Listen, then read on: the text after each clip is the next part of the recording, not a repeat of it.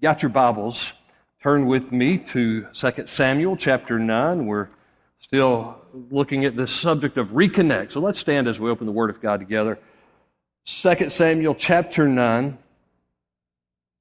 I want to speak on the subject of invited by grace. And it's amazing how this passage, even though I did not originally plan this, this passage um, connects the whole concept of the king's dynasty with the subject we're looking at uh, over a few Sundays here reconnect, that many of us need to experience a, a, reconnect when it comes with our walk with God or perhaps even our walk with others.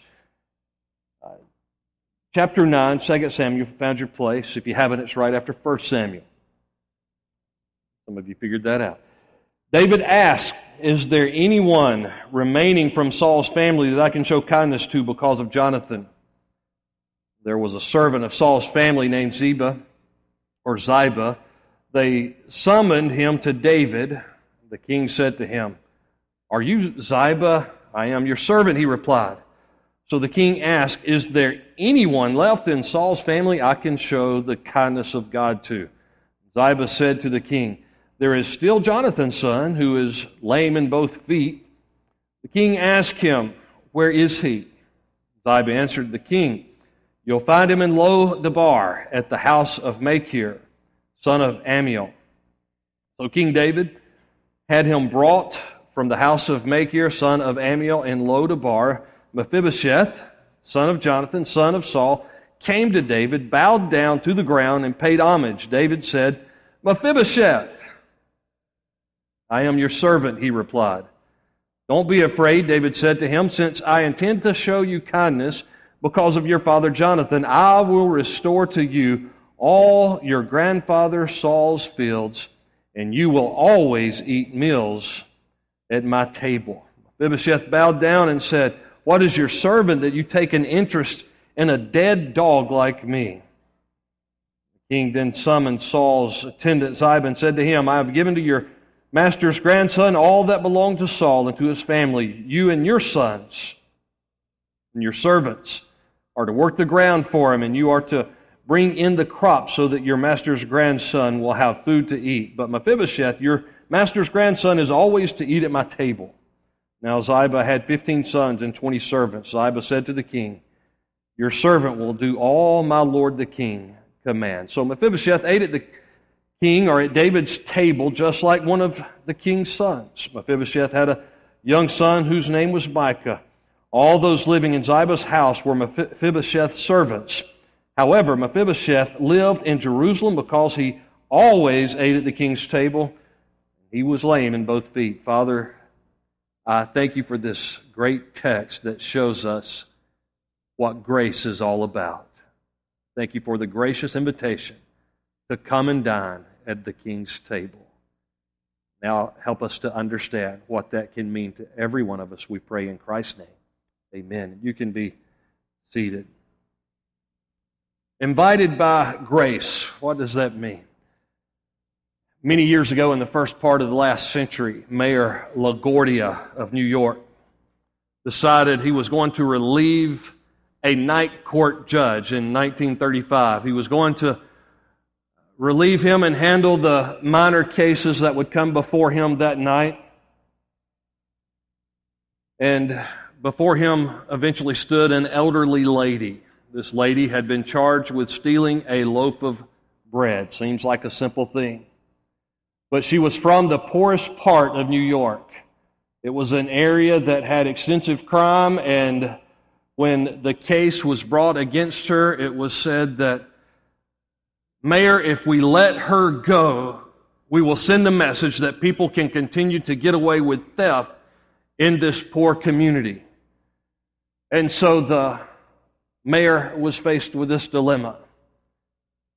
And he looked at this elderly lady and he said, I have to punish your crime. That is the only just thing to do. But then he proceeded, after he said, I fine you $10, which in 1935 was a lot of money. He said, some of you are like, yes, a lot of money today. Um, he said, I fine you $10. And then he proceeded to take out his wallet, pull out a $10 bill, and hand it to the lady. And he said, Not only do I fine her $10, which I'm providing for her to pay, but because there are so many of you in this courtroom that have done nothing to help people like her, but only look out for yourself, because no one, this elderly lady who stole a loaf of bread, it turned out that she had grandchildren that she was looking out for. Not that it justified it because the king still fined her, but he said, because none of you have done anything about the impoverished condition, so many of you who could have done something to help her have done nothing to help her. I find everyone in the courtroom 50 cents. All the law enforcement officers, all the attorneys, as well as those who were just in there observing court, began to reach in their pockets and pull out 50 cents. And the lady left the courtroom that day, having been justly fined, but having had the judge pay that fine. And not only that, she walked away with $47.50 to take care of her needs in the weeks to come. That's a picture of grace.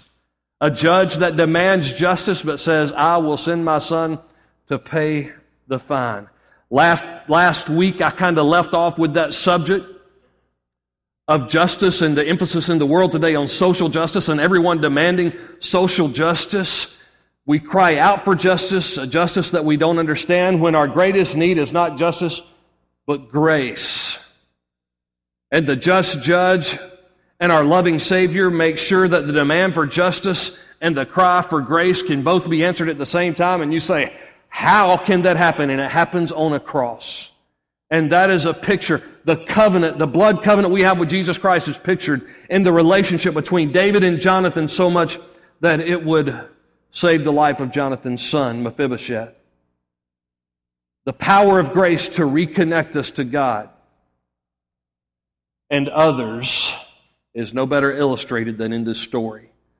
David is king of Israel now. His dynasty is well established. And he's establishing a lineage for Messiah. Jeremiah 23 says that the Lord, our righteousness, will come through this line of David, this dynasty of David. But David, in many ways, serves as a type, a picture of Christ in the scriptures. And in this case, he kind of moves from a picture of Christ's love to a picture of the Father and allowing Jonathan, in some ways, to picture the covenant love and the covenant relationship that God has with us through Christ. Of course, the first king of Israel was Saul. Things didn't quite work out. As he was not faithful to his calling, God anointed through the prophet Samuel David to be the next king, who served Saul at first. And while he was serving in Saul's court, he became best friends with Saul's son, Jonathan. In fact, Jonathan actually saved David from Saul on numerous occasions. He saved David's very life. And in doing so, and, and through establishing the, their friendship, I believe there, there was a principle that Solomon would later, David's son would later write about, that there is a friend who sticks closer than a brother. There was a covenant relationship that was eventually established between David and Jonathan. Now, when we get to this text, Saul and Jonathan are dead. David is king. Jonathan's son, Mephibosheth, has been rescued. He, he was crippled, he, he was hiding out, but he's the only living descendant of Jonathan. And when we look at what happens in his life and we think about what God has done in our life, there are three glorious parallels between the reconnection of Mephibosheth and the king's dynasty, King David's dynasty, and our reconnection with God through the Lord Jesus Christ. The grace that made us that royal priesthood, that holy nation, God's own special people. And here's, here's the first one. I want us to see the condition of Mephibosheth. It was a condition that led to a desperate isolation in his life. In verse 1, we see that he was of Saul's family. But Saul has been dethroned. Not only that, Saul, his grandfather, and Jonathan, his father, are now dead. And they can do absolutely nothing for Mephibosheth. When we think about our relationship with God, it is not because of who our parents are, who our grandparents are. We're not Christian. We're not born again because mama was godly, because grandma was godly, we have to have our own rescue with the king. We have to have our own personal relationship with Jesus Christ. In verse 3, it said he was crippled in both feet. That would have been considered having been rendered useless in those days, incompetent, not able to offer anything. He was now, in verse 4, abiding in the town of Lo Debar. The Hebrew word lo has to do with no, nothing. the word debar, that part of the word, has to do with fruit. Sometimes it referred to pasture. So this was a desolate place of no fruit or no pasture. In fact, sometimes it was used to refer, because of pasture, uh, the phrase Lodabar meant no livestock. So there was this place of desolation, of isolation, a place of limited resources, this lame man who could do nothing about his condition, and it pictures us in our relationship are the absence of a relationship in our depravity separated from God. Isolated in the middle of nowhere with nothing, and there's absolutely nothing we can do about it. We can't be good enough, we can't be fruitful in and of our own strength. That's where this, we might call son of Adam, like we are in Adam, finds himself. Paul describes our spiritual situation much like this in Ephesians chapter 2. We started looking at this last week as well. You were dead in your trespasses and sins, in which you previously walked according to the this worldly age, according to the ruler of the atmospheric domain. That means when we're born, we're part of a dynasty already, but it's a defeated dynasty. It's the, the devil's dynasty. It's the sin fallen dynasty.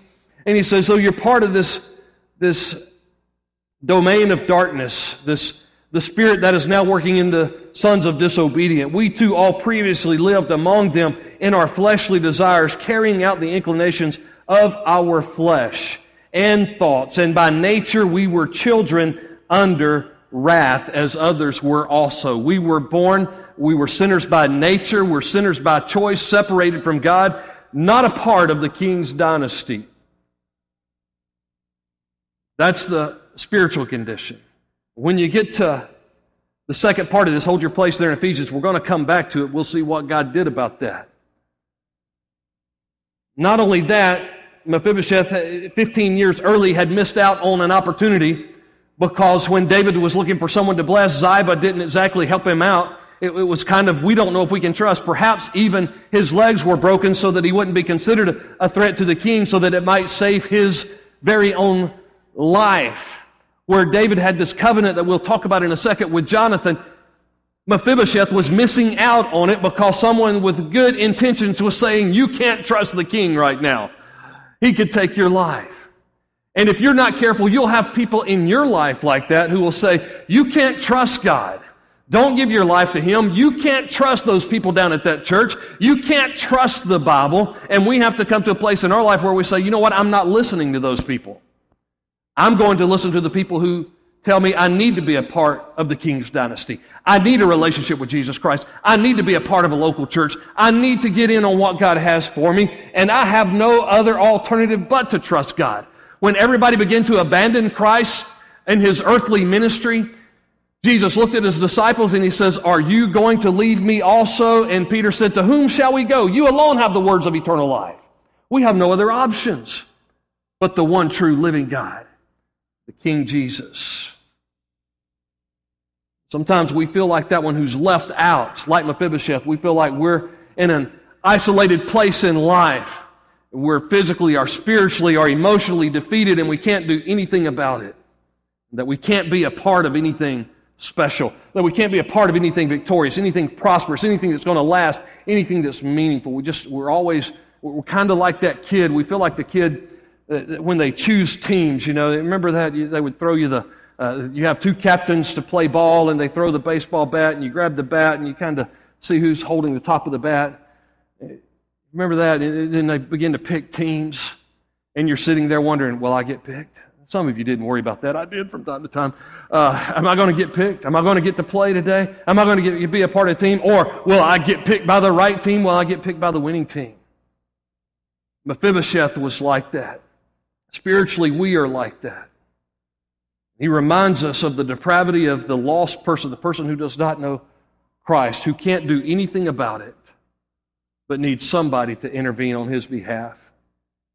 Or perhaps he reminds us of the vulnerability of the saved person who is out of fellowship with God, who was once a picture of what it meant to be in fellowship with the King, but has drifted out to an isolated place, has begun walking in the flesh, and found themselves powerless to do anything because we can only be defeated in the flesh.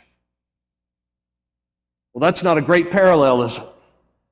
It's not a place we want to find ourselves, so let's look at the next parallel. The second one is this there's a covenant between friends.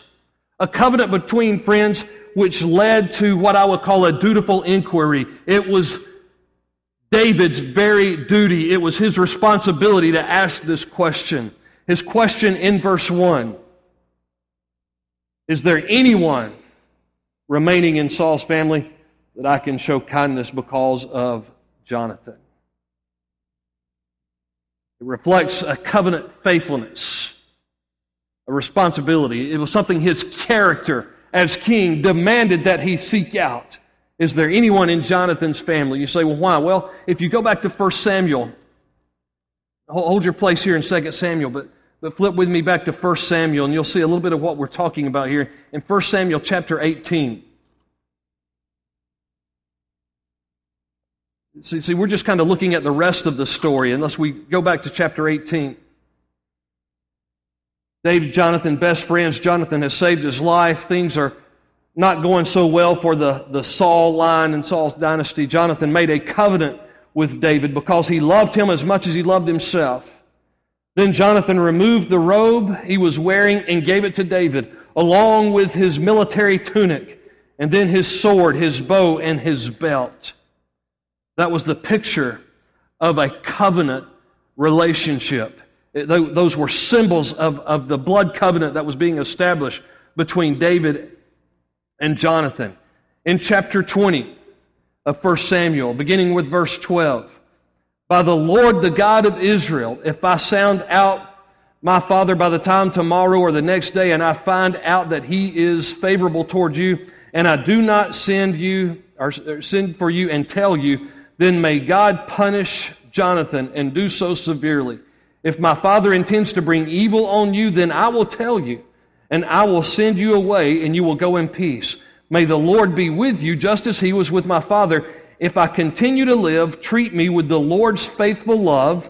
But if I die, don't ever withdraw your faithful love from my household, not even when the Lord cuts off every one of David's enemies from the face of the earth. Jonathan saw something was good happening in the life of David, that David's kingdom would last. Jonathan then made a covenant with the house of David, saying, May the Lord hold David's enemies accountable.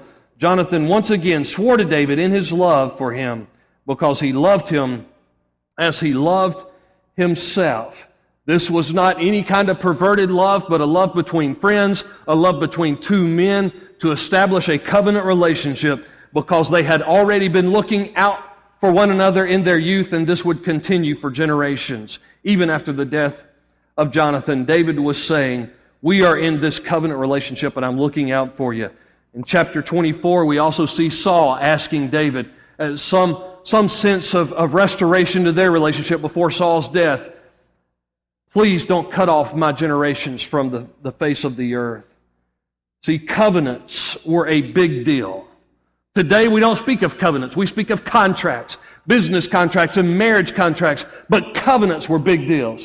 And you didn't break a covenant.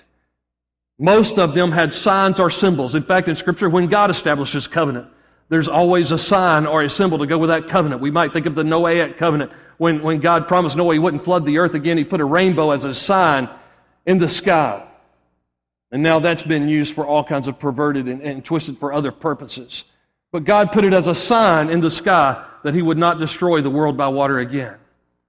When God established the covenant with Moses, it was uh, the, the sign of circumcision. When He established the new covenant, I believe baptism is a sign, a symbol of that covenant relationship with God. The symbols of the covenant that we read about in chapter 18 of, uh, uh of 1 Samuel The exchange of robe had to do with, with the position of the covenant. The, the garments, the, um, the, the military tunic had to do with, with the possessions. The sword had to do with the power. Those things were being relayed. Everything that was Jonathan's was David's, and everything that was David's was becoming Jonathan's. Historians and other Bible scholars tell us that there were seven ceremonial acts to what was called a blood covenant and that these two acts that we read about in 1 Samuel chapter 18 were the first two acts of the seven ceremonial acts. So many believe that there was this, this type of blood covenant. The third and fourth had to do with something that we might seem, uh, we might think would think would seem really weird, really strange, or really sick. it is something that we might uh, think about the kind of the blood brother relationship of the Native Americans. But they would they would cut a place on their arms, forearms or near their wrist, and they would lock arms, a symbolism of, of like today we would have a handshake.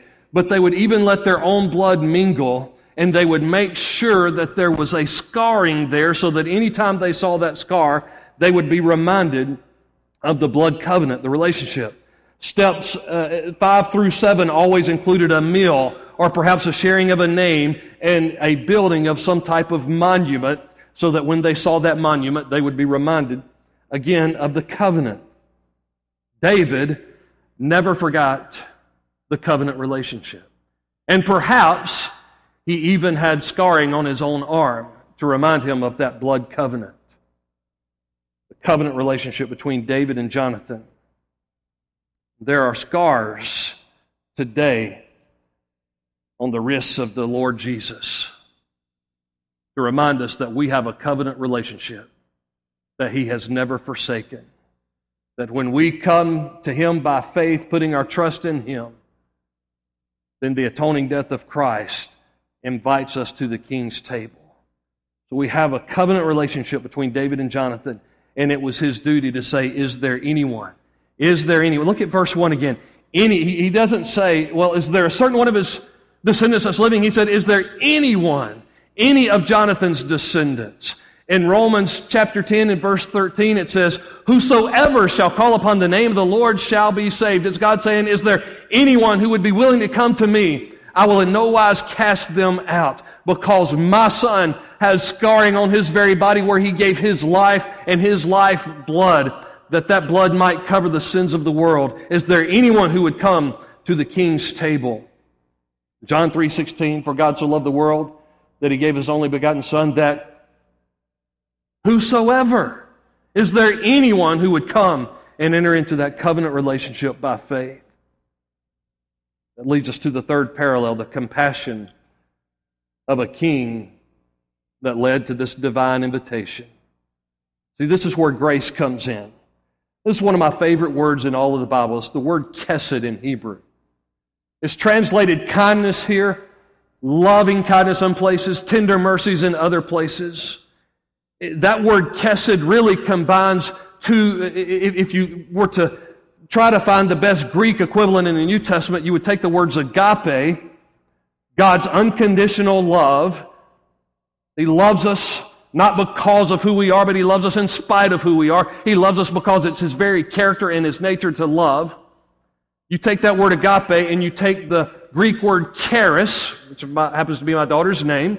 You take the Greek word charis for grace, God's unmerited favor, that He would lavish His love on us. And put all that together, it's in this word kesed here. In verse 1, he says, Can I, can I show someone kesed for Jonathan's sake? In verse 3, anyone of Saul's family that I can show this kesed, this, this kindness of God, this grace to. And then again in verse 7, the word shows up again, and once again it tells us that it is for Jonathan's sake. See, the Father has extended an invitation to us to experience not only eternity in heaven at the King's table, but He's extending an invitation to us to have an abundant life in the here and now. For in John chapter 10 in verse 10, the thief comes to kill, steal, and destroy, but Jesus said, I have come that you might have life and have it more abundantly. The Father offers that not because of who we are, not because I can be good enough, not because I can get the things in my life straightened out. You know, one day I'm going to get it all together. When I get it all together, I'm going to become a part of a church. When I get it all together, I'm going to come to God and become a part of the family of God. We don't come to God when we get it all together. We come to God because we can't get it all together. And it's by grace that God says, I don't care where you've been, I don't care what you've done, I love you, and, and I invite you to the king's table because of not Jonathan, but listen, because of Jesus. Because God laid on him who knew no sin the sins of us all, that we might become the righteousness of God in him. That there might be a reconnect. That everything that Adam lost in the fall is brought back to us through Jesus Christ, the second Adam. Unconditional love, unmerited favor. We can't earn it, we don't deserve it, but it is for Christ's sake, the sake of the covenant in His blood. What was Mephibosheth's response in verse 6? Obviously, he came with great humility, perhaps fear and trembling. But he said, I am your servant. What else could he say? I am your servant. And that's the humility that we come to God with, not making demands, but here I am, Lord. I am your servant. I'm turning from sin and self, and I, everything I have is nothing, but you are everything. That's the only thing left for many of us in this room this morning to reconnect. Some of you have not connected with Christ for the first time. There's never been a time where you said, you know what? I'm in a desolate, desperate place in life, and I'm ready to turn from that, let go, and respond to the King's invitation and come to the King's table. Others of you have experienced what it's like to be royalty, and you've drifted. And you need to reconnect. It's by grace, for Christ's sake. Some of you have other relationships in your life that you need to have restored. And you're like, well, when they get it all together, we can restore this relationship. Paul reminds us in Ephesians chapter 4, verse 32 Be kind one to another, tenderhearted, forgiving one another, even as God, for Christ's sake, has forgiven you. The grace God extends to us, He expects us to extend to others. What's the result of all that? The compassion of the king, this divine invitation, getting in on the grace of God. Look at verse 9. He summoned Saul's attendant. He says, I've given to your master's grandson all that belonged to him. You, your sons, your servants, are to work the ground for him. You're to bring the crops. So your master's grandson will have food to eat. But Mephibosheth, let me tell you where he's going to be. He'll always be at my table. Go to verse 11, the second part there. Mephibosheth ate at David's table just like one of the king's sons. And when we come to faith in Christ, all of the blessings that are bestowed to Christ, the Son of God, we become joint heirs with him in the kingdom.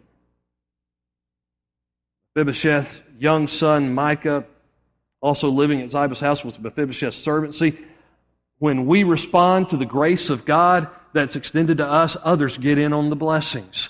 Those that we influence get in on the blessings as well. Now let's look at this spiritually. Turn back again to Ephesians. Ephesians chapter 2. Remember, I, we read the first part of this already, but I kind of left you under the wrath of God because of our sinful condition. But verse 4 says, But God, who is abundant in mercy because of his great love. See, put all that together his mercy and his love, the chesed of God, made us alive with the Messiah. Even though we were dead in trespasses, by grace are you saved. He also raised us up with him and seated us with him, with Jesus in the heavens, so that in the coming age, or the coming ages, he might display the immeasurable riches of his grace and his kindness to us in Christ Jesus. That's what it means to be a child of the covenant. It's a beautiful picture. I, I like what Hebrews says in Hebrews chapter 12. We'll turn to Hebrews chapter 12 and we'll close with this passage.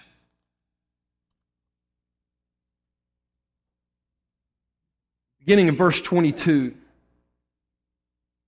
Instead, you have come to Mount Zion, like Jonathan, right? Or like Mephibosheth.